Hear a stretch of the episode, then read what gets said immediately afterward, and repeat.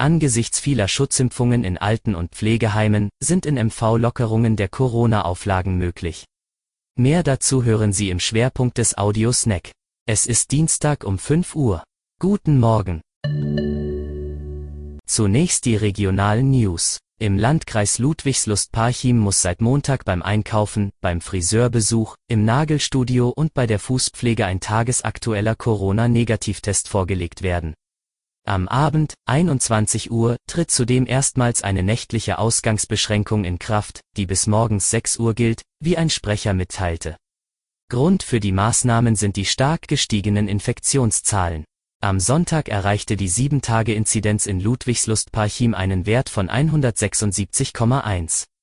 Es ist der höchste im ganzen Bundesland.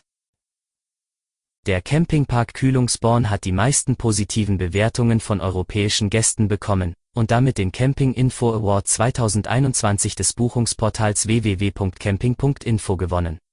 Im innerdeutschen Ranking liegen von den Top 10 Campingplätzen satte 8 in den norddeutschen Bundesländern Mecklenburg-Vorpommern, Schleswig-Holstein und Niedersachsen. Zum Schwerpunkt. Viele Menschen in Alten- und Pflegeheimen sind bereits geimpft. Daher werden nun die Corona-Auflagen gelockert. Die überarbeitete Verordnung tritt am 1. April in Kraft, wie Sozialministerin Stefanie Drese mitteilt. Über Ostern soll jeder Bewohner von zwei Menschen pro Tag besucht werden können. Die Bewohner sollen wieder gemeinsam essen und mehr Gruppenangebote in Anspruch nehmen können. Nach Ostern sollen täglich mindestens vier Stunden lang Besuche erlaubt sein, eine Personenbegrenzung ist dann nicht mehr vorgesehen. Im Nordosten wurden demnach in allen Alten- und Pflegeheimen eine Erstimpfung angeboten, in 99 Prozent ebenfalls die notwendige zweite Impfung. Die Lockerungen sind jedoch an Voraussetzungen geknüpft. Dazu zählt laut Ministerium etwa, dass die Zweitimpfungen gegen das Coronavirus in der jeweiligen Einrichtung mehr als 14 Tage zurückliegen und kein Infektionsgeschehen besteht. Die Tests für Besucher und Mitarbeiter sollen strikt beibehalten werden.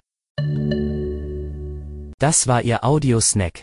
Alle Artikel zum Nachlesen und Hören gibt es wie immer auf svz.de-audiosnack. Die nächste Folge hören Sie morgen früh.